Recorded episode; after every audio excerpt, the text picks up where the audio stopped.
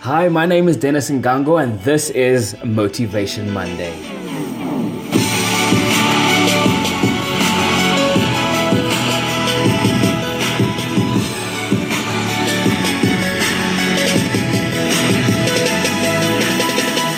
This past week, I caught myself watching an empowering speech by Academy Award winning actress Lupita Nyong'o. Towards the end of her speech, she shared her very own seven tools to success.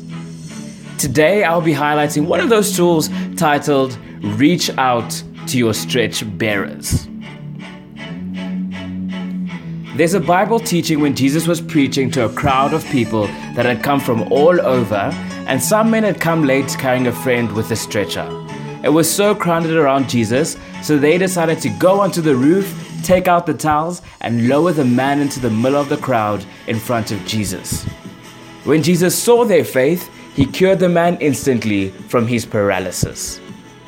It's really a remarkable story about faith, but today I want to encourage you to make sure you have those stretch bearers in your very own life. Those four people who would carry you to healing and safety when you can't do it for yourself. The people who remind you that you're not alone and those who will fight for you when you really can't fight for yourself.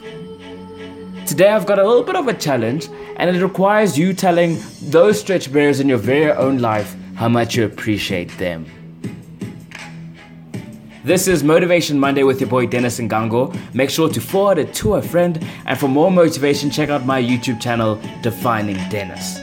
Plus, do yourself a favor and get your boy on Snapchat, Instagram, and Twitter at D E N N I S N G A N G O.